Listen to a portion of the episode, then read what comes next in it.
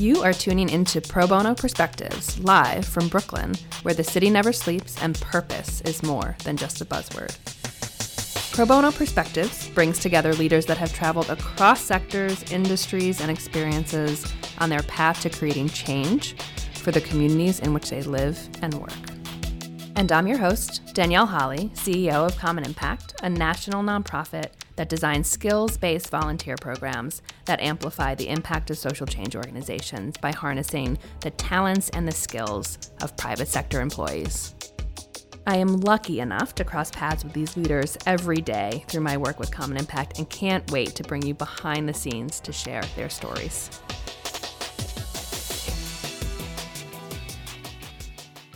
COVID has highlighted and exacerbated so many of the inequities that exist within our society, from healthcare to housing to education. This month, September 2020, children across the country are heading back to school in an entirely new world. And for many, that means setting up a desk in their homes and sitting in front of a computer as teachers bring their lessons plan and their curriculum to a virtual environment except so many children don't have the computers and the broadband they need to access their classrooms and their education. The digital divide, or as some call it, the homework gap, it's deepening as technology moves from being an amplifier of education to being an absolute necessity. According to a report that was recently released by the Alliance for Excellent Education, more than 30% of Black Latinx, and Indigenous communities lack high speed internet in their homes, and more than 15% don't have a computer. That means more than 17 million children aren't going back to school this year. So, this month on Pro Bono Perspectives, we're talking to educators, corporate, and social sector professionals that are trying to bridge this divide.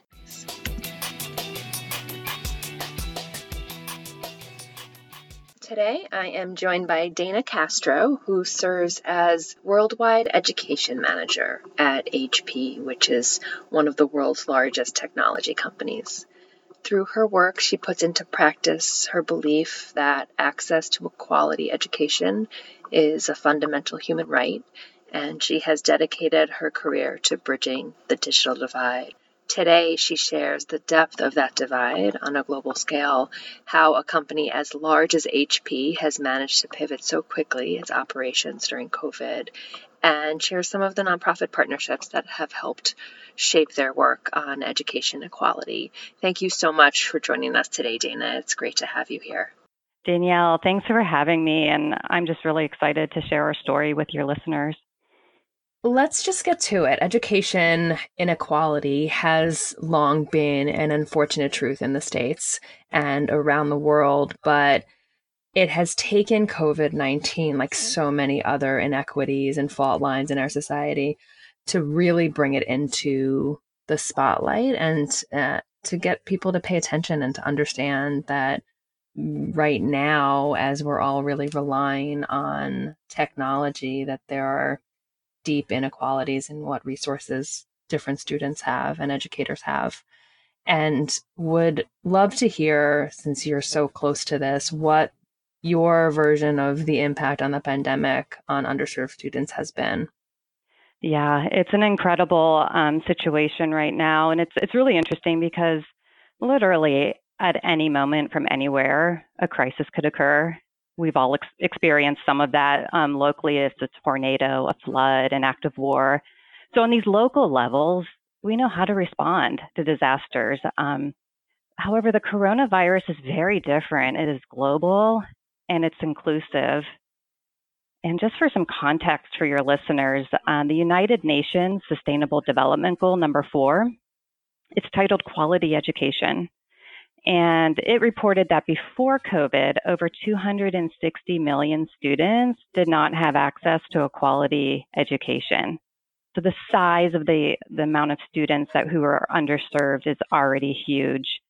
But with the spring closures of schools, a mind-boggling 91% of students globally did not have access to their schools. This is a galling 1.6 billion students. So never before have so many children been out of school and at the same time disrupting learning, upending lives. especially those that are most vulnerable and marginalized. So, this pandemic not only spotlights the inequalities, Danielle, but it is also exasperating it because not every student have has the technology and the access to technology to learn from home. And I have three examples of that. We've seen these three stark barriers for schools and universities who are being faced with these barriers as education is moving remotely. So, in the US alone, a study last year found that as many as 41 million Americans still lack broadband access, believe it or not. And so there are millions of kids um, today that don't have access to online education because they simply don't have a Wi Fi connection.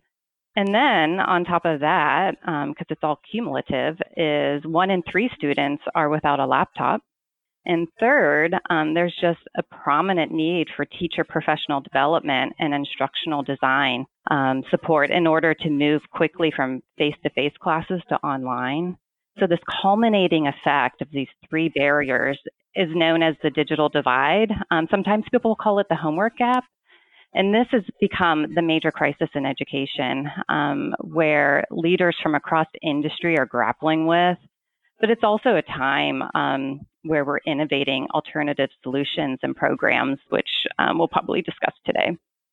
Well, and when you think about what this means, not just for access right now, but for the foundation that it sets for children in the future, right? Like kids who are missing their first or second or third grade education right now, that it's not just about a lack of access or a deepening lack of access this year. It's about the long term opportunity that will be in front of these kids. It just, um, yeah, you use the term mind boggling. It really, it's just hard to get your arms wrapped around how impactful that is. Exactly. Tell us how HP is thinking about this, right? Like, yeah. if as a company who is looking at its role in a challenge that is this large and now growing, how do you think about your role? It's a great question. Um, and HP being a global com- uh, company, we really have the arms um, to put around this. Uh, but before I go into HP's specific role in education um, as a technology company, I think it's important for your listeners just to know a little bit about um, this company and our heritage. Um, so HP was founded over 80 years ago um, as a technology company. Um, Bill Hewlett and Dave Packard, our founders, they actually met at Stanford University. And the outcome of their academic research project turned out to be HP's first product sold. And the reason why I say this, Danielle, is as HP was founded from within education, our role in education has been rooted from this corporate citizen DNA. And so doing good for society was something our founders cared deeply about 80 years ago and they were ahead of their times. It was part of uh, something that we refer to at, at HP as the HP way. So naturally, our company's purpose is to create technology that makes life better for everyone everywhere, in particular for education and support of the UN uh, Sustainable Development Goal number four that I mentioned earlier, quality education. Um, at HP, our mission is to enable better learning outcomes for 100 million people by 2025. And so far, we have reached 28 million people towards that goal. One of the examples of our most popular program to enabling these better learning outcomes for that underserved community population that we're talking about, which is just growing now, is called HP Life. And HP Life, it's a free program from the HP Foundation that provides these business and 21st century skills to entrepreneurs, small business owners, lifelong learners. Um, you can find it online at life-global.com. Um, we've also built centers around the world um, where this access to technology may not be in the home, like South Africa and in Mexico. And so since COVID um, has happened, we've really seen a growth on this platform. Um, 126,000 people from around the world signed up and are taking some of our, we have 30 courses that we offer. So this is just one area. It was a program that was before COVID that we were really able to tap into to help individuals as they're looking to reskill and educate to start a new life. Tell us about Turn to Learn, which I find such a fascinating program. And we're going to, in the second half of this podcast, talk to Justin Van Fleet from GBC Education, you know, really tackling education inequality. And would love to just hear a little bit more about how that works, how you think about it as a success. Yeah, Turn to Learn is a phenomenal program that came out from the this crisis, this pandemic. So in education, um, we know that learning happens across multiple modalities. For example, we learn by reading, by writing, by making and doing. And while building an ecosystem for online learning is the top priority for schools, a laptop simply um, being central in that online learning ecosystem has limitations. And so the students that are particularly impacted by this are primary and elementary school students. These young students are not digital natives yet. They don't know how to type. Um, and so they're really struggling on a PC based learning ecosystem. And it was that segment of students that really um, helped us uh, get to the point of uh, launching Turn to Learn. Um, so HP went to work building this collaboration with these rich learning content providers like NASA and Britannica and Times for Kids. And we've taken their content and we're delivering paper based learning booklets to students in Title I school districts around the country. And so, in just a few months, schools have ordered over 225,000 booklets and worksheets that we deliver to them. And so that now, and, and now that this program. We've, we've done the beta and the pilot and the alpha all in one shot um, to bring it to market. And so now that we've figured out how to get the distribution of these um, booklets, we're so happy to share with your listeners that we are working to scale HP Turn to Learn to Canada and to Haiti schools, Haitian schools. Oh, wow. So um, it's a really incredible work by uh, all the change makers at HP. Well, I would love to hear how you move so quickly, right? Common Impact has had the same experience in the context of COVID. We've had to very quickly pivot our programming to target what nonprofits need right now. And we had to move really quickly, as you said, right? right. From alpha, beta to pilot to go. and Common Impact is a relatively small nonprofit organization. Mm-hmm. So it it requires effort, but you could see how it's feasible. At a company as large as HP, what does that look like? That's a fantastic question. I would say there's two um, pieces, um, two two main ingredients, especially when you work in education. Um, one is we have extremely passionate employees that care deeply about um, education and playing a role, um, especially in these marginalized um, societies and students in need. And the second part um, about education is it's is around who we surround ourselves with, so the partnerships. Um, and everything we do is is not going at a problem alone. Um, we go at the problem together. And so another important collaboration is this work with Global Business Coalition for Education that was inspired and led by former UK Prime Minister Gordon Brown. And as Justin will talk about, the, the Global Business Coalition for Education is a movement of businesses committing to ending the global education crisis and unle- unleashing the potential of this next generation. And so when I mentioned earlier that education runs deep in HP's corporate citizen DNA, in fact, the HP's president of Personal Systems, Mr. Alex Cho, is the board member for GBC for Education. And so it's like this type of collaboration where we teamed up with this organization and we're able to provide technology to students impacted in cities like Houston and Chicago and Dallas. And then we also worked with the Oakland Unified School District to provide its students and teachers with equipment as well for the, the shift to remote learning. So it really, um, our ability to respond um, to answer your question is around passion and your network. Um, and then we just go for it, break all barriers and go for it. Make it happen. Yeah. So, what are some of the education trends you've seen so far? I mean, we're just at the start of this new school year, what do you expect to see as kids go back to a digital classroom or can't go back to a digital classroom? As the case yeah, that is the question, right? Um, and it's this, you know, continuing adapting to what's ahead of us, this new normal people refer to. Um, so for this academic year, we're seeing schools um, exploring this hybrid learning model in and out of the classroom, in and out of online and then also um, a, a complete remote learning model.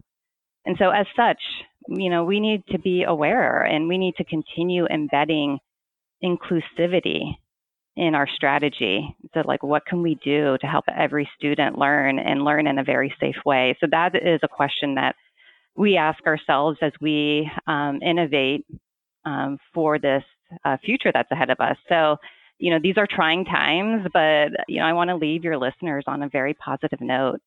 Like our company founders, Bill and Dave, would say in a time like this, do the right thing at the worst time. And so, what we've seen over the past few months is a demonstration of the progress that's possible when we all come together to deliver innovation in education. And so technology to improve the online classroom experience, we refer to it as classroom of the future, is really being put in the forefront. And so it's the acceleration of this type of work um, that can really advance education for everyone everywhere and really get to serving um, to meeting um, the UN Sustainable Development Goal number four, quality education for all, and for HP to reach our goal of 100 million learning outcomes five years from now.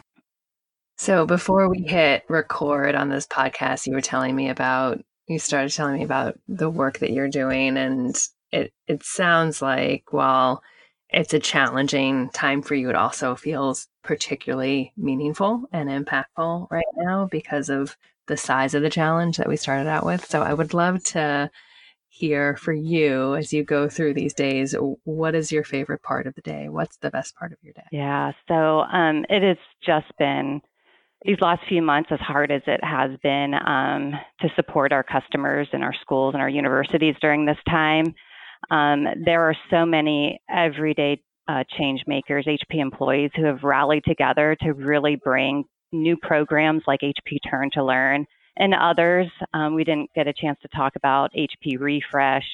We have a new grant support program to help schools um, find alternative funding for their future. We help parents with a program called Print, Play, and Learn. We have a Be Online program that helps our teachers um, build their skills for remote learning. But really, the best part of my day goes back to our discussion on collaboration. And collaboration has many forms. Um, and the one which I personally appreciate most is just being there on the phone with them, um, helping schools, universities, even parents solve their most pressing technology and learning issues. And it's even at the very practical, tactical level, like what I do each day is I block three hours from 8 to 11, and these are my office hours and nobody can come into these office hours unless you're a school, a university, or a parent. Um, and this dedicated time to keeping my door open for any educator um, really keeps me grounded and centered. Um, and I thank these educators so much for being so vulnerable and sharing their issues and brainstorming together and being so creative in our problem solving um, they are the ones that keep me motivated. It keeps others on our team motivated to do the work, um, the hard work that's upon us all. So, as much as this new normal feels like a marathon with back to school looking like mile six of 26.2, it's really not. Um, I tell you, what we're on is really a new journey, and it's about redefining this classroom of the future. And I am just thrilled that I can play just a small role in that, um, Danielle, and to share this with your uh, with your all your listeners. What an incredible investment of your time um, to the mission. I really, you know, um, it, you and I also, before we hit record, was talking about when you're in a leadership role, often you get more removed from the work And so you've got to figure out ways to connect. And that just sounds really like an inspiring and, you said, grounding way to connect. Thank you so much, Dana, for joining me today. I feel like we just hit the very, very tip top of the iceberg on this incredibly large issue, but just so appreciate you sharing with our listeners the work that you're doing every day and excited to hear also from GBC Education on um, how they've partnered with you and the impact it has made on them. So thank you again. Oh, thank you, Danielle, for giving us this platform and for doing all the good that you're doing. So it takes takes a village, as they say.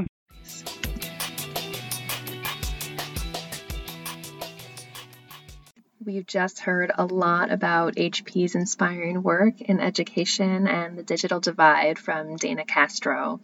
Now we're heading into conversation with one of their partners to get their take on their work together. Justin Van Fleet is the executive director of the Global Business Coalition for Education, which brings the business community together to accelerate programs in delivering quality education for youth worldwide. GBC Education was founded on the belief that education is the birthright of every child. And in his role as executive director, Justin champions that belief and encourages companies to invest in education as a way to foster stable, prosperous, and healthy communities, promote economic growth, and make it easier to do business. Today, Justin shares with me a little bit more about GBC's partnership with HP, how COVID could mean that millions of children are never going back to school and what role the private sector can play in making sure that that doesn't happen. Welcome, Justin, to the show. Thank you so much for joining us. Thanks, Danielle. Great to be here. So let's start with your career. You have worked for a series of fascinating organizations and organizations that I think a lot of our listeners will know well. The Council on Foreign Relations, the UN Special Envoy for Global Education, Clinton Global Initiative, and now GBC Education and Theirworld. And you can really see the um, the connective tissue behind what you've done. But tell us about your career path, your roles, how it got you to where you are today. Thanks. It's it's really interesting, um, but for me, it all goes back to grade school. Actually, um, I grew up in rural Appalachian in Western Maryland, a little town called Cumberland, Maryland, on the border of West Virginia and Pennsylvania.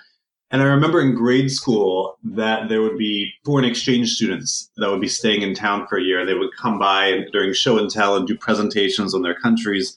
And I thought that was the coolest thing. And I always wanted to be an exchange student ever since I was in the third or fourth grade.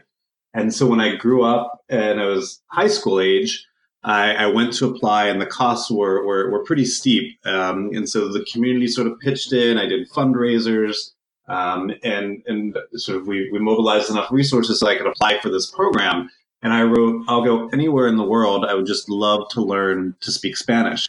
And at the end of the day, I, I, get an acceptance letter saying you're going to Bolivia. I had no idea where Bolivia was on the map, and I went from one rural mountain town to another rural mountain town in the Andes for almost a year.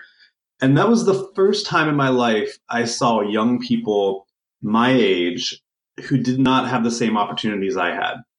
I thought that everybody went to school. It was just a normal thing that every kid did. And that was the first time at the age of 16, it took me until that moment to realize that, that actually not every child does have the opportunity to go to school. And I thought that was so unfair, so unjust. And that always stuck with me. And so in, in the work I did in undergrad and in what I was studying, um, and the careers that I was sort of drawn to, this this always this this issue of the right to education always was sort of core to me. And I remember Googling when I wanted to go um, on to grad school, um, right to education master's degree, and a program came up in international education policy, and I had no idea you could actually study this issue that was so um, so fascinating to me and something that was so important to me. And so I went on to study that, and then everything I've been working on in the various organizations you mentioned has always been really focused on how can we ensure that every single young person, no matter where they're born, what zip code, which side of which border, um, whether they're in poverty, have a disability, or a girl, a, a minority, that they have the same opportunity to make the best future possible through education. And that's really what's been driving me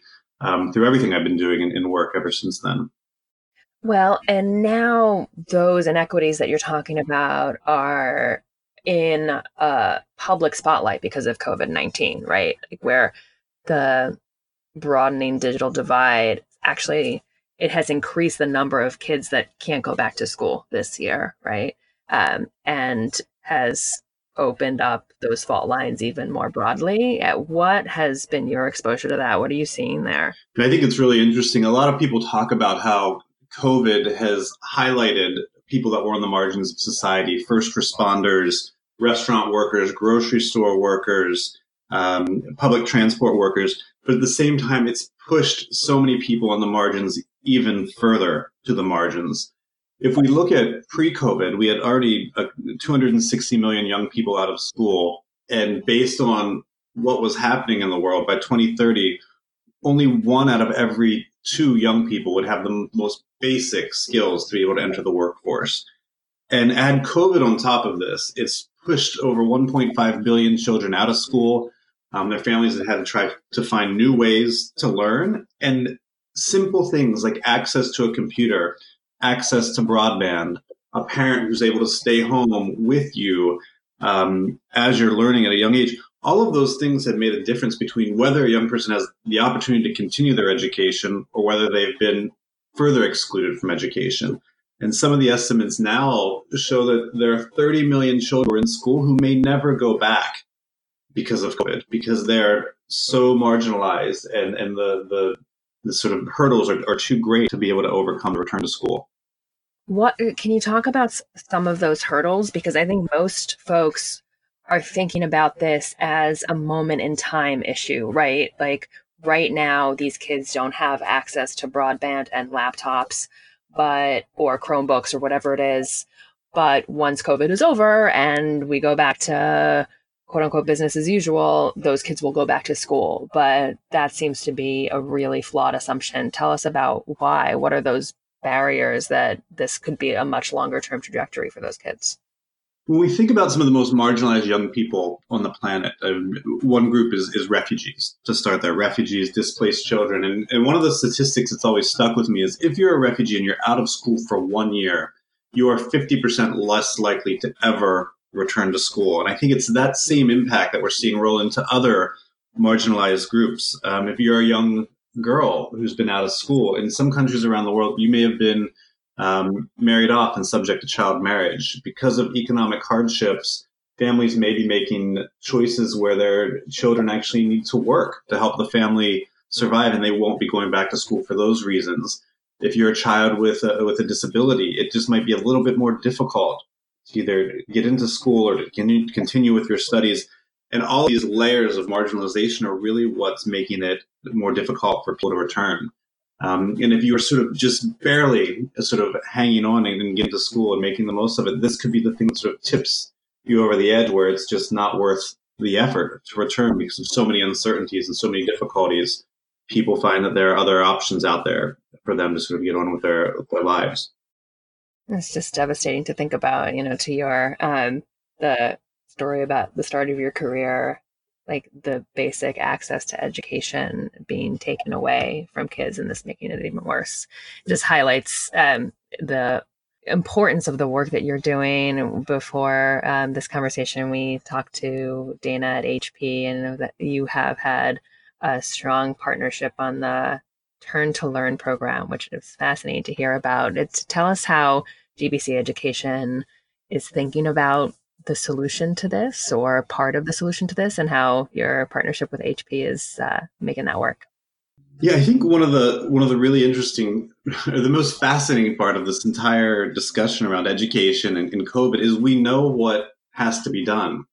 It's not a great big mystery. We know that if you're learning remotely, you need to have access to, to broadband or to internet. You need to have some type of device teachers need to have training and support and professional development.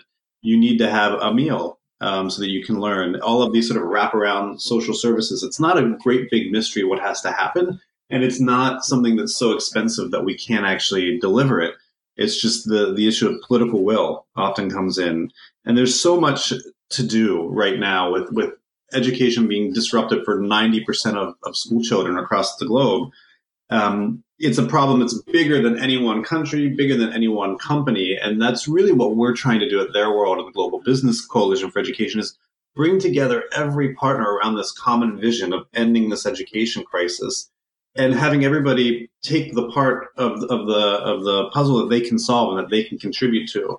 And HP is one of the companies. It's a founding member of our Global Business Coalition for Education. They've been working with us for years and years and every time that there's been some type of crisis or situation or an opportunity to, to make a difference in how education is delivered, they, they consistently step up with some of our other companies and say, we can't do everything, but here's what we can do. Here's where our skill set is, our expertise, our products, our services. How can we be of, of help? Um, and so we did some work with them really early on in the crisis, um, partnering them up with organizations where we could deliver some of the, hard, the hardware devices to marginalized children in, in Houston, Chicago, Dallas, a few cities in the US, so that they could actually have the tools they need to connect and, and continue their education online. We've done other work with them in refugee camps in, in Uganda using their digital cloud technology to deliver um, learning um, content. And so we've, we've partnered in a, variety of different ways with HP. Um, and it's that, that idea that all companies have something to offer when it comes to solving this crisis. And everybody has something to learn, but everybody has something to teach and contribute as well. Well, and you know, Common Impact spends a lot of time thinking about what is the private sector's role? What can corporate employees do to help support movement on some of these issues? And the partnership that you're describing is a great example of the the marrying of expertise and exposure and knowledge and would be curious. It sounds like you have a lot of other corporate partners that you're working with. What do you see as the role for companies on this particular issue? Where do you think they're uniquely positioned to help support and address some of these deep inequities that we're talking about?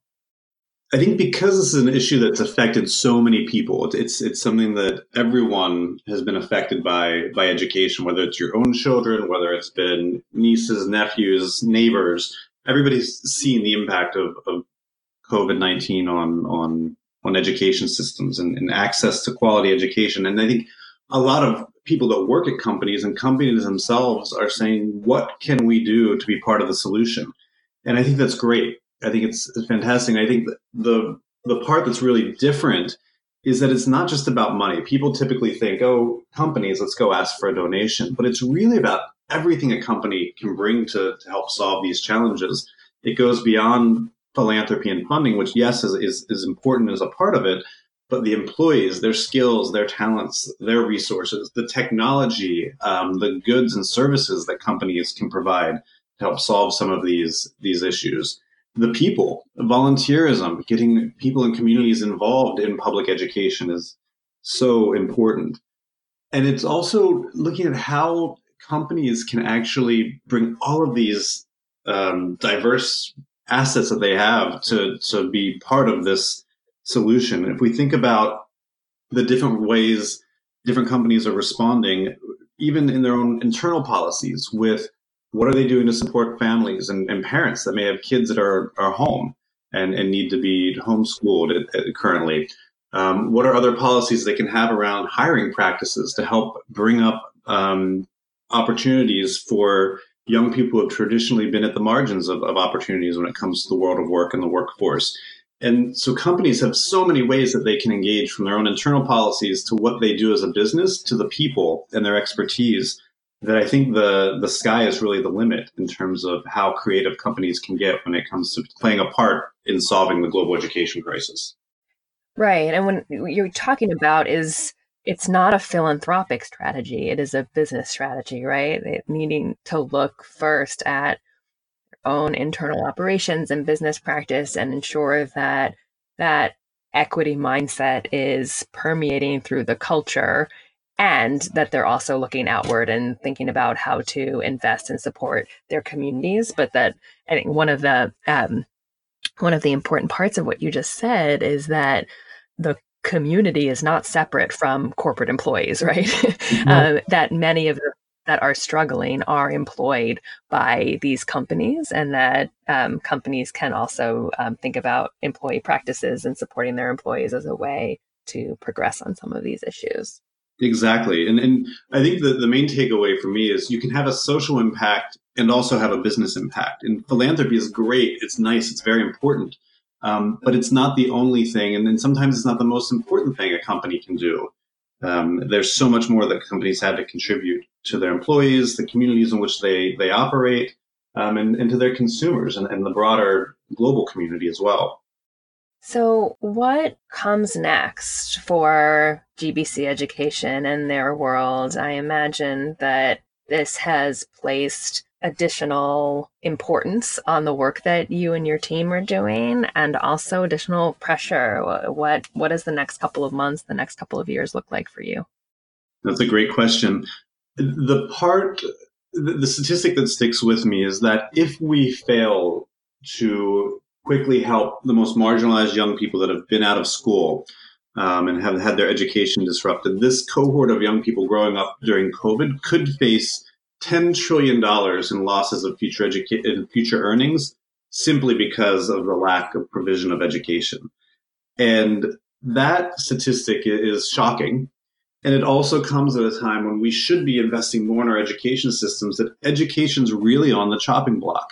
We're facing a global recession. There's limited revenue from taxes because of the, the shutdowns that have been taking place for public health reasons. And governments are making tough choices about what they're funding. Companies are making tough choices about where they're putting their, their money and their resources. Foundations are going to have smaller endowments. Aid budgets are shrinking as, as countries start to look more inward as opposed to externally at their role in the world. And with all of these decisions, education stands to, to be cut. And I think the biggest challenge for us is how do we ensure that education is not cut, but in fact invested more in, um, because it really is the key to solving so many issues. If we want to solve this public health crisis, we need to invest in education. If we want to solve the climate crisis, if we want to promote peace and security, economic growth, job creation, education is the key to unlocking all of these different social issues. And at Theirworld and the Global Business Coalition for Education, we're really going to put the marker out there that education is the number one priority if we want to recover from this pandemic. And we need everyone to lean in and do more and not um, do less. It's such a crucial time in history. It's a obnoxious question I ask, right? What happens in the next couple of years? because nobody exactly what's going to uh, unfold as we come out of this crisis. But I think what you have shared is it's a call to action for what we need to address. You know, that this could set an entire generation of children back if we don't invest and roll up our sleeves together and focus on education because you're right that is the foundation for so many of the societal challenges that we're mm-hmm. seeing right from racial equity to climate change to the digital divide. Tell me before um, before we wrap up what is it like to manage your team right now to manage such important work and um, be the leader of an organization? What does that look like in covid? I'm, I'm so fortunate to have such a great team of people with such energy and passion for what we do and i think that's that's so inspirational to me is to work with people that wake up in the morning and all care about whether or not young people have opportunity and whether young people are able to go to school. And we're not physically in the office together, um, but we're all connected over um, Zoom conferences like everyone else is in the world. And I think the interesting part is because we have folks in London, folks in New York, and other places around the world, it actually has brought us closer together in some ways that we're all participating in these conversations digitally, but we're seeing each other more often um, we're having to get more creative um, in terms of our solutions to these challenges. And because the education crisis is something everybody's affected by, I think it's, it's really energized us even more um, to, to, to, work even harder um, during times like this for what we believe is right and what is just and how we can actually help advocates around the world have the tools and resources that they need to help us make the case for education. So it's, it's been a really challenging time for everyone, but it's also been a very inspirational time. And, and, and we're, I'm so proud of our team and being able to work on a topic like this. It's a, it's a real pleasure, to be honest. What is the best part of your day? the best part of my day, I think, is really when um, when we get reports from some of our project partners and it's the story of someone whose life is different because of a partnership we formed, because of a project we started, because of a report we wrote, which led to some policy decision that unlocked change. Anytime that, that you sort of get that feedback loop, um, because when you work in policy, sometimes you feel like you're a bit disconnected from reality. Um, or when you work in New York, but our projects are in a refugee camp in Lebanon, you feel a bit disconnected. But um, getting those individual stories of, of young people, of teachers, of administrators who have been able to do something different, have been able to have a different opportunity or a different chance because of the work our team's done is really, I think, the best part of my day when those emails and stories and videos and messages come through. That, that's the part that I really enjoy. That's so grounding, right? It reminds you why you're doing the work that you're doing. I uh, was telling, you know, in my role right now, I um, so infrequently get to be in the program meetings and meeting our nonprofit clients unless I do so really intentionally. And uh, every once in a while, I get a late night email to say, here's how Common Impact's work has changed our organization or mm. professional. And oh man, uh, you know, those two lines are a year's worth of fuel for yeah. the work that we do. You know, it's just, when you think things are getting tough or difficult, and you get a message like that, it sort of lifts you up and it, it puts everything back in perspective. I think is really refreshing. Indeed, indeed. Well, Justin, thank you so much for joining us today and for giving us a peek into your career and your work and the incredibly important call to action that you're you're asking us to rally behind. It's uh, something that we're thinking a lot about here at Common Impact. How can we activate companies? And um, I think this has been incredibly helpful in shaping that discussion. So thank you again. No, thanks so much, Danielle. And I'd like to give an invitation to you and to any of the listeners out there. On the 21st of September, it's the UN General Assembly Week, and normally world leaders come to New York City. Um, but this year, we're taking New York City to everyone out there through a, through a digital event that we're hosting on unlocking big change and how education can be the key to all of these social issues we've discussed. So if anyone wants to learn more about the different topics, um, they're more than welcome to join and they can go to theirworld.org to sign up. That's fantastic. And we'll send that link out with this podcast. And as a native New Yorker, I love the idea of bringing New York to the world. Thank you again, Justin. Thanks so much. Thanks so much for listening to Pro Bono Perspectives today. If you like our show and want to learn more, check out our website at commonimpact.org. Leave us a review and tell your friends and colleagues about us. Tune in to our upcoming episodes to hear from everyday leaders using their skills to help their communities.